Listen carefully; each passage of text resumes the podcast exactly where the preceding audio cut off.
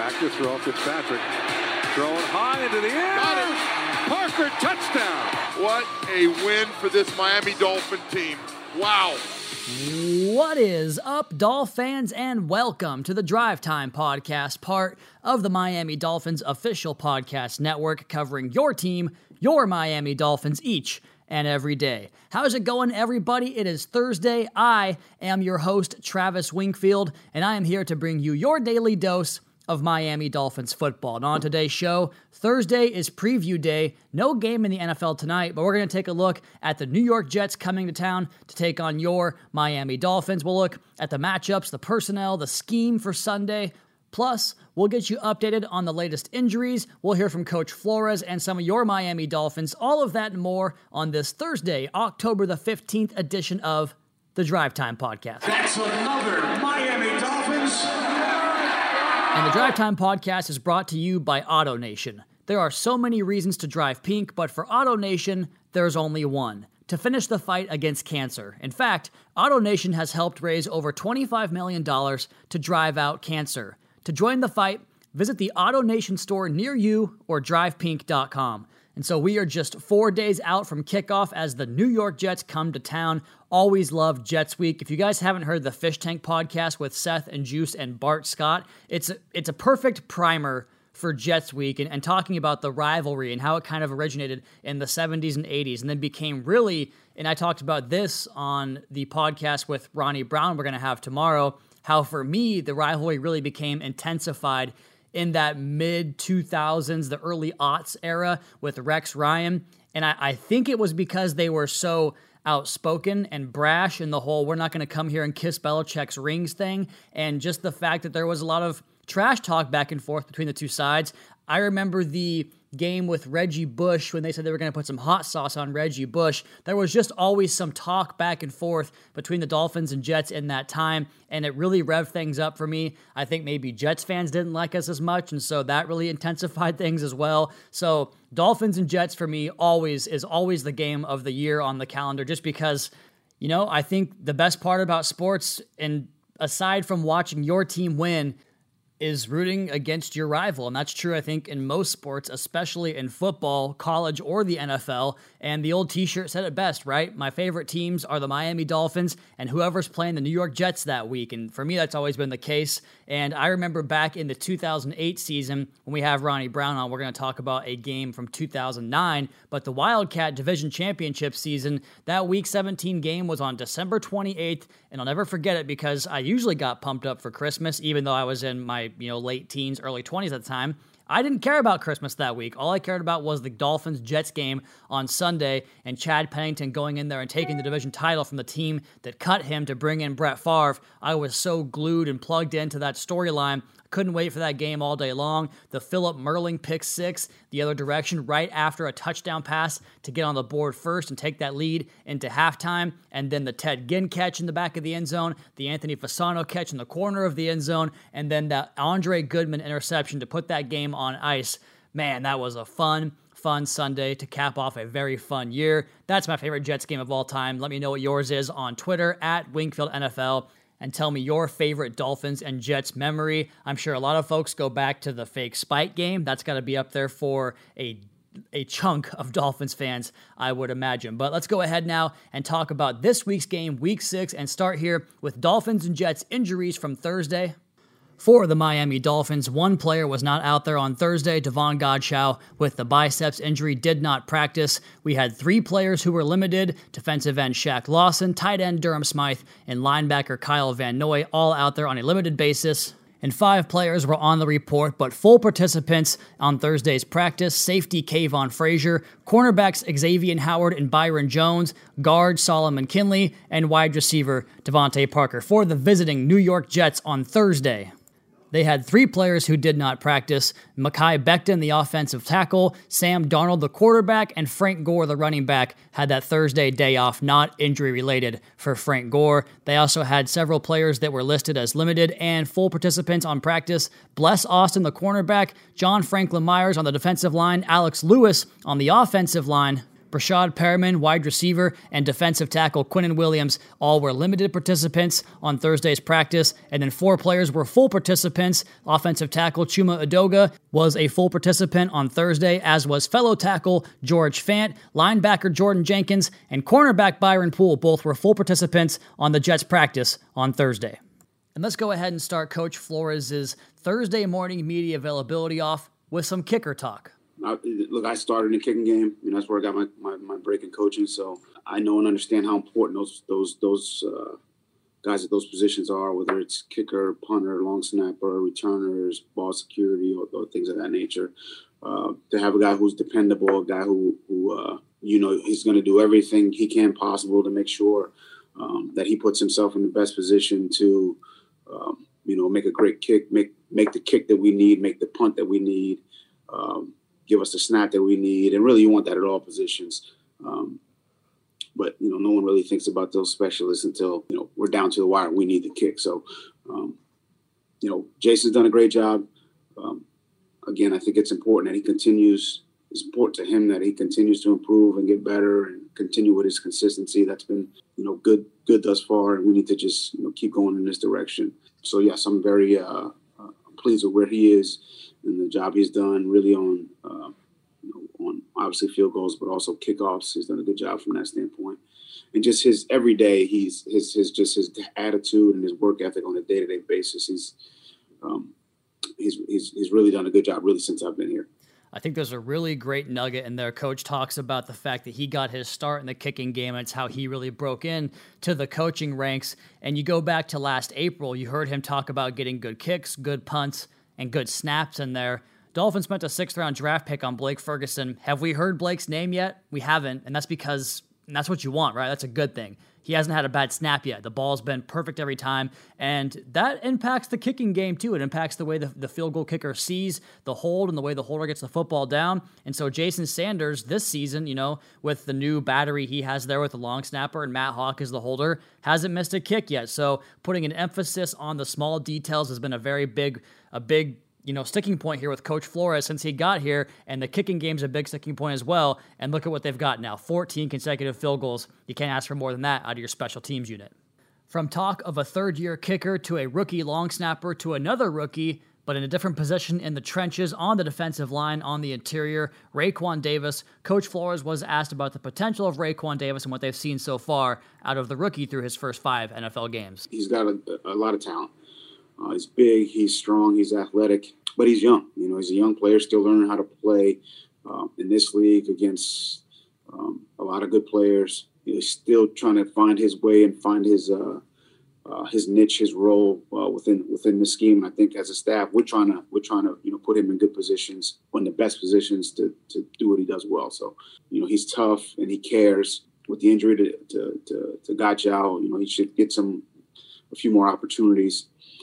Along with some other guys, and I hopefully takes advantage of those opportunities. But yeah, there's talent here. We just gotta, you know, get them to play with more consistency, which is, you know, the case for all young players. And we have seen that talent shine through before at Alabama. He's had some big seasons, some big games, some big-time moments, even in the national championship once there, Raekwon Davis getting his hands on a football for an interception, got a sack a few plays earlier in that game. So he is no stranger to big moments and big spots, and you heard Coach talk about the possible elevation and playing time there. We've seen Raekwon Davis play a few snaps now so far through the first 5 games of this Dolphins season, and despite the fact that there's not much tape on him, we've seen him get doubled a few times, and that's kind of the attention a body like that commands, that big, long frame, but also thick and powerful. He has the long wingspan, so he can certainly engage and disengage off of a single block and make guys fall off those blocks. So I think the more you see Raekwon Davis kind of get going here in his pro career, and you see this coaching staff really kind of take a hold and get his development at that next stage, I think we could see big things there from Raekwon Davis. And then, like Coach Flores said, he's going to get some opportunities now with Devon Godchau's biceps injury. And let's go ahead and finish up here. And you're going to hear a quote on tomorrow's Drive Time Flashback podcast from Ronnie Brown about how he connected with Coach Tony Sperano over boxing. And he was a big boxing fan and believes in the toughness of boxing and how that may be translated to a football field, or was a parallel to a football field. We finish up here with Coach from a question from Cam Wolf of ESPN, who asked Coach about a Brooklyn native Honduran descent boxer, Teofimo Lopez, who will fight on Saturday night. He asked Coach if he's a fan of that boxer. Yeah, a Brooklyn guy from Honduras. Yeah, I know exactly who he is. Good fighter. Look, I'm not really big into boxing, but you know, aside from Mike Tyson being right from the neighborhood I grew up in, I was always a big fan of his. But yeah, I know a little bit, but you know, a Brooklyn guy from Honduras, yeah, I'm rooting for him, no matter what's going on. At the start of the question, Coach had a huge smile. At the end of the question, the smile got 10 times bigger. So I thought it was cool to put it in there. If you guys want to see the video up on MiamiDolphins.com or the YouTube page, along with all the other press media availabilities here, you can check those out and see Coach get excited about a fellow Brooklyn, fellow Honduras native in a boxing match on Saturday night. So good stuff there from Coach. Let's go ahead and spin this thing forward to the game on Sunday. The New York Jets come to town. It's another late kickoff as the game will start at 4:05 Eastern at Hard Rock Stadium. 85-degree temperatures, 74% humidity, 50% chance of precipitation, which is kind of a daily occurrence here in South Florida, and 15-mile-per-hour winds. The 2-3 Dolphins versus the 0-5 New York Jets on Sunday, October the 18th. And in the victories over Jacksonville and San Francisco this year, the Dolphins raced out to 14-0 leads in a flash in both of those games, as the offense scored on the first two possessions of both of those games and the first three possessions in the Jacksonville game as well. They did it with balance in the passing game and the running game. We saw Myles Gaskin really get going in that Jacksonville opening couple of series. We saw the passing game take off with the opening play of the game last week, 47 yards down the sideline from Fitzpatrick to Preston Williams. But we also saw the defense bow up and make three collective stops on those drives to create that collective 28-0 lead in those two games. They had a 3-and-out and a 4th-down stop and a 4-down series. Jacksonville picked up a 1st down and then got a 3-and-out after that on one of those series. So Miami's defense really playing that complimentary style of football to get this team off to a fast start. Coach Flores talked about playing fast, saying, "We always talk about playing fast, starting fast. It's something we harp on a weekly basis," end quote there from Coach Flores. And from that point forward, the defense really just teed off. In the two games combined, Miami racked up 8 sacks, 4 takeaways, and allowed just 30 points. They have climbed all the way up to number 10 in the NFL in points allowed as a result. And in those two games combined, Pro Football Focus credited Miami with 45 quarterback pressures from 13 different players. So it's a full team effort getting pressure on the quarterback. And that win, of course, last week generated some good vibes and really helped to validate a good week of work on the practice field, in the film room, and in the classroom. And it also helps create confidence, something quarterback Ryan Fitzpatrick believes is invaluable to this young team. He said this earlier this week: "We've got a lot of young guys on both sides of the ball, so having that feeling of confidence early and knowing that we're going to play well, I think it really helps out, especially with some of the youth and inexperience we have on this team," end quote. And the Dolphins were scheduled to travel to Denver this week for a game with the Broncos, but of course 2020 is a year of change, and Flores addressed the change in schedule on Sunday just a few hours before the game with all those sweeping changes to Miami's schedule, talking about it being a different year. Everyone has to adjust and be flexible. Been talking all year about how we're going to have to do that, and the coaches were breaking down film on Sunday morning according to Flores, and he said he was sure the Jets were doing the same thing with the Dolphins, but he just ends with this quote, "We've got to adapt, and that's what we'll do," end quote. And that's what the Dolphins are right now, 2-3 heading into week 6 against the New York Jets, welcoming in those Jets and head coach Adam Gase, who announced that quarterback Sam Darnold would not play in the game on Sunday. He's already been ruled out. That means it's Joe Flacco. The second consecutive misstart here for Darnold on an offense that is battling several injuries. Mekhi Becton has not practiced this week. Alex Lewis has not practiced. And Denzel Mims, the rookie receiver, was cleared to return to practice this week after missing the first 5 games of his NFL career, so we could see Mims make his NFL debut on Sunday. The receiver with the most snaps played this year for the Jets is Chris Hogan. You might recall him from Hard Knocks in 2012, 7-Eleven himself. He's the only receiver on the Jets' offense with more than 50% of the offensive workload, so it kind of tells you how they've been health-wise at that position. Jamison Crowder is right below that at 49%. He's been their most productive receiver for the last couple of seasons now. And Alex Lewis on the offensive line, we talked about him, has not practiced this week. If he's out, that leaves the Jets' offensive line with only one player who has played 100% of the offensive snaps. That's 2020 free agent acquisition Greg Van Roten. And former Dolphins linebacker Neville Hewitt is second on the Jets with snaps played at 99.1%. Safety Marcus May leads them at 99.7%. And Bradley McDougall is the only other defender with better than 80% of the defensive snaps played. He's played 92% so far this season. So plenty of reshuffling and remaking and guys coming off the bench and playing for that Jets team so far this season. The matchup highlights in this game, went over this carefully, tried to figure out where I wanted to go with it. My first one is to just run it back. This is a two-pronged approach here for this matchup highlight. First, the Dolphins pass catchers got vertical repeatedly last week against the 49ers, and we could see something similar this week. Last year in the home game versus the Jets, Fitzpatrick completed 3 passes on throws that were 20-plus yards down the field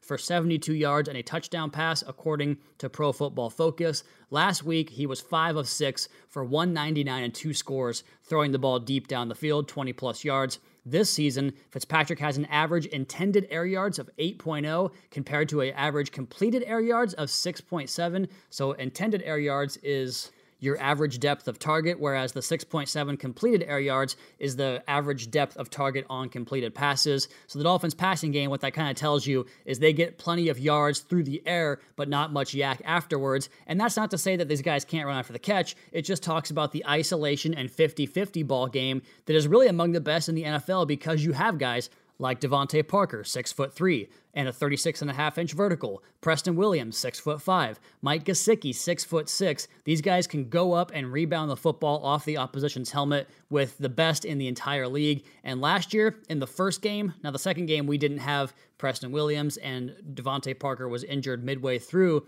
the second game, so we only had Mike Gesicki for most of that game. But in the first contest, the win at home against the Jets, those 3 players combined for 15 receptions, 224 yards, and 3 touchdowns. Now, defensively, on the run-it-back portion, the Dolphins constantly put pressure on both 49ers quarterbacks last week in Jimmy Garoppolo and CJ Beathard, particularly on the interior. Of Miami's 19 pressures last week, only 5 of those came off players rushing off the edge. That, of course, according to Pro Football Focus. Interior pressure tends to be more volatile against elusive quarterbacks like Russell Wilson, Josh Allen, Cam Newton, Patrick Mahomes, all these guys that can flee the pocket to the left or the right. Well, Joe Flacco piled up 40,000 career passing yards as a traditional pocket passer with a howitzer for a right arm, good decision-making, good anticipation. So the key to those guys, like it has been for so many players before, you always hear the Tom Brady trope, right? Get pressure up the middle on Tom Brady. You want to put pressure on the interior on these traditional pocket passers, make them uncomfortable, and force them to make decisions with trash down around their feet.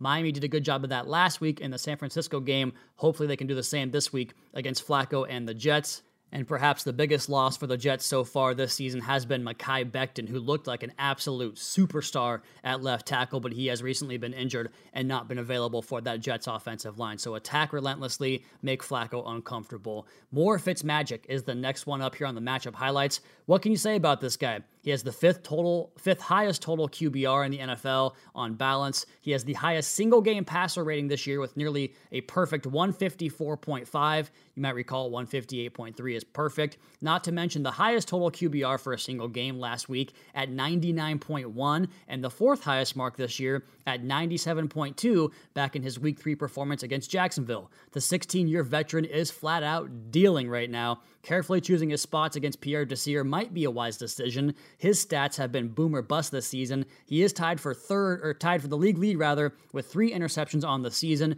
but PFF has opposing receivers with 16 receptions on 20 targets for 235 yards and 4 touchdowns on Desir. So picks and touchdowns and yards. He's been busy both ways so far this year on defense. And with Fitzpatrick, we heard him talk about this on the Wednesday podcast about how over the course of a 16-year career, a lot of experience and film study and just kind of accumulating this catalog of plays in the back of his mind that he really likes has helped, as well as developing more chemistry and comfortability with this young Dolphins receiver core. So he's seeing things. He's letting it fly. I highly, highly recommend checking out Brian Baldinger's breakdown of the Dolphins' offensive line and quarterback play last week, getting it done, throwing the football down the field with anticipation, standing in under the gun, and making big-time throws for Ryan Fitzpatrick. And Desir is second among all Jets cornerbacks with 77.8% of the defensive snaps. Brian Poole has the most at 80.1%, but 203 of those 285 snaps come inside at the slot. So out wide, it's Pierre Desir, and then Bless Austin has been up next with 61.4% of their snaps played,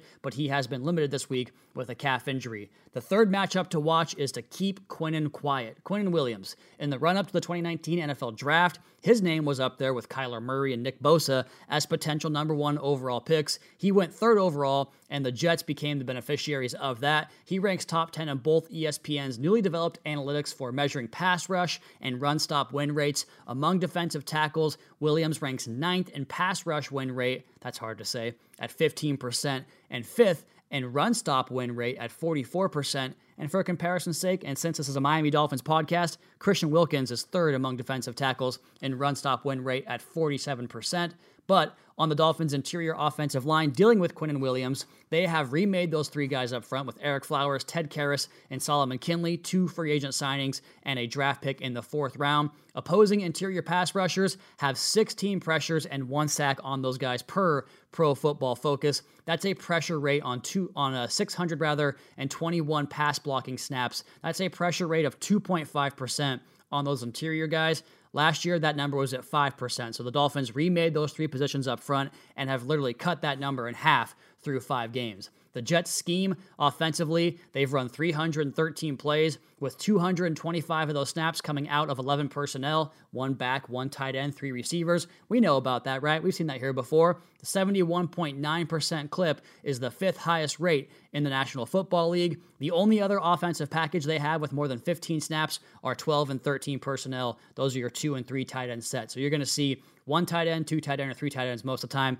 Not very often you're going to get multiple backs or 4 wide sets with this Jets offense. Greg Williams is one of the game's most aggressive defensive coordinators and play callers. His defense often puts 10 guys up on the line, plays press, really challenges you to win physically off the line, and they always have that single high safety deep off the football too. So they're kind of last line of defense, and then 10 guys up on the ball. They have the 12th most frequent blitzing team this year in the NFL at 30.7%, that courtesy of Pro Football Reference, and they are primarily a nickel team with 256 of their 327 snaps. That's 78.3% of the time they're going to be in that nickel defense. And so what that means is you go 11 personnel with, let's say, Parker, Williams, and Isaiah Ford with Mike Gesicki as the tight end. You're more than likely going to get a linebacker on Mike Gesicki if they stay in that nickel package and they go 3 corners out on Ford, Parker, and Williams, or if Grant's in the game, whatever it might be, you're either going to get a safety or a linebacker there on Mike Gesicki. And last year against linebackers in that Jets game, the first one,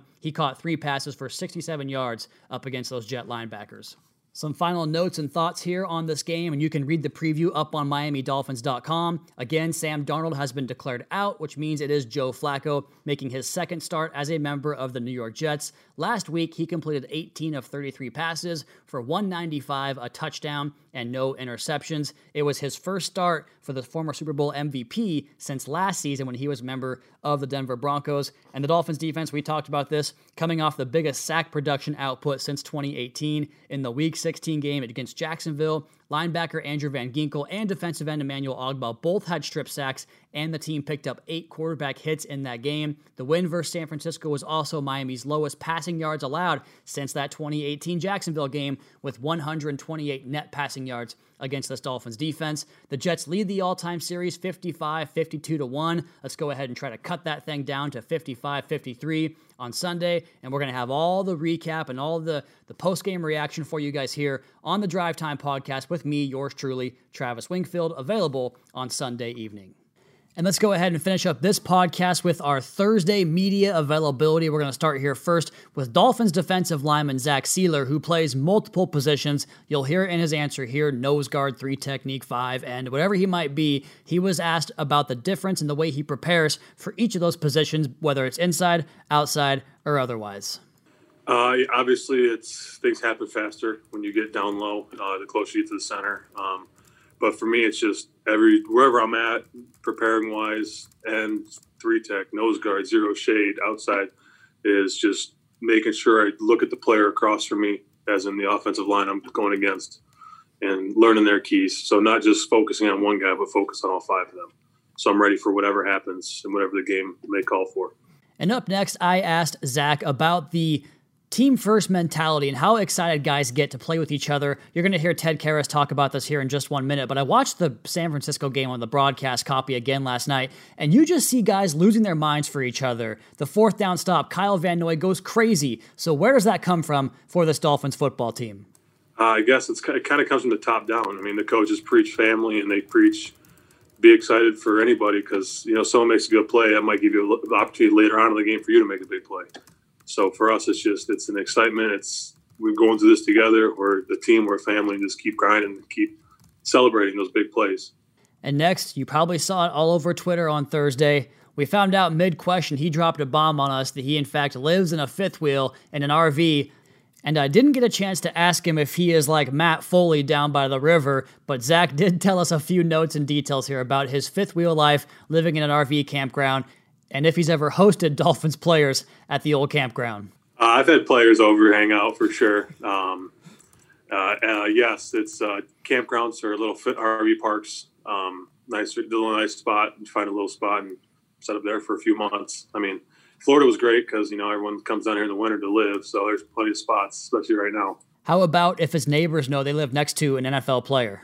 I love it. No, I usually kind of keep that a little lower. You know, some people will learn and whatever, and usually everyone's great. I mean, if you think about it, guys that are in our campground, usually they're vacationing. So everyone's happy. Everyone always waves. It's not the typical, like, people living their daily lives. Usually they're on vacation. It is kind of weird getting a new neighbor 3-4 times a week. Those are always really fun. I think the Austin Jackson ice cream thing a few months back was great. That one, hard to top that one. We'll see if we do beat that at some point this season. Up next, we had Dolphins center Ted Karras, who first was asked about his teammate Zach Sealer and what he saw from him last year as an opponent preparing for Sealer up front. Well, I remember last year preparing for the last game of the season. You know, they had this guy who kind of came in mid-year who was playing really well and plays with really high effort, and he's continued that this season. He's been very productive, and he's a great teammate and a great guy, and I'm really excited for him.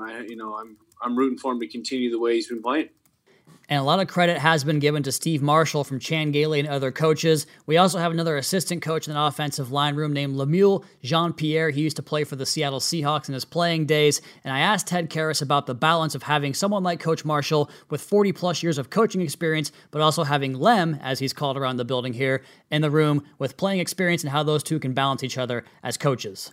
Yeah, I mean, collectively, we have coaches in the room with a lot of NFL experience. And, I think it's serving us very well, especially, having a young O-line.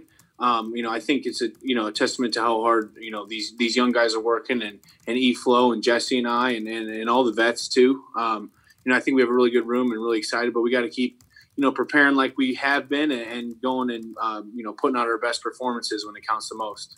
And then kind of back on that topic of the question we had for Zach Sealer about how guys really kind of rally around each other, and what makes them so, why is it so desirable to be so excited for your teammates to make plays and where that comes from? Here's Ted Karras talking about the locker room, the people they have in that building, and the mindset in the Dolphins locker room. Well, I think it comes down to the guys we have in the locker room, and we have guys that work hard and want to do things right and care about each other and hold each other accountable. And, genuinely enjoy playing the game of football. And, it's a pleasure to come to work every day with guys in this locker room, many, many close friends. And, we get competitive and, we want to do our best for each other. And so, hopefully, you've seen a little bit of that on the field these past couple of weeks, but we got to keep showing that and emphasizing, that part of the game. And one theme we've had this week is teammates talking about what Ryan Fitzpatrick means to this Dolphins football team. Let's go ahead and hear Dolphins center Ted Karras on that topic. It's extraordinary. He's an extraordinary man. I am very fortunate to be able to, suit up with him. I do love it when he can turn a 3rd and 8 scramble into a first down. That is a pretty that's a luxury as an O-lineman. So, it's been a lot of fun playing, and I've learned so much from him already, and I continue to learn, every single day. And, as we grow and continue to, create continuity and comfortability with each other. And from the 16-year vet to the 2 and now 3 rookies that Ted Karras has played along the offensive line with in Austin Jackson, Solomon Kindley, and Robert Hunt, most recently here in San Francisco. What has he seen from the rookies on that offensive line, as we'll hear about Kindley, Hunt, and Jackson here from Ted Karras? Great men that want to do the right things, that are eager to learn and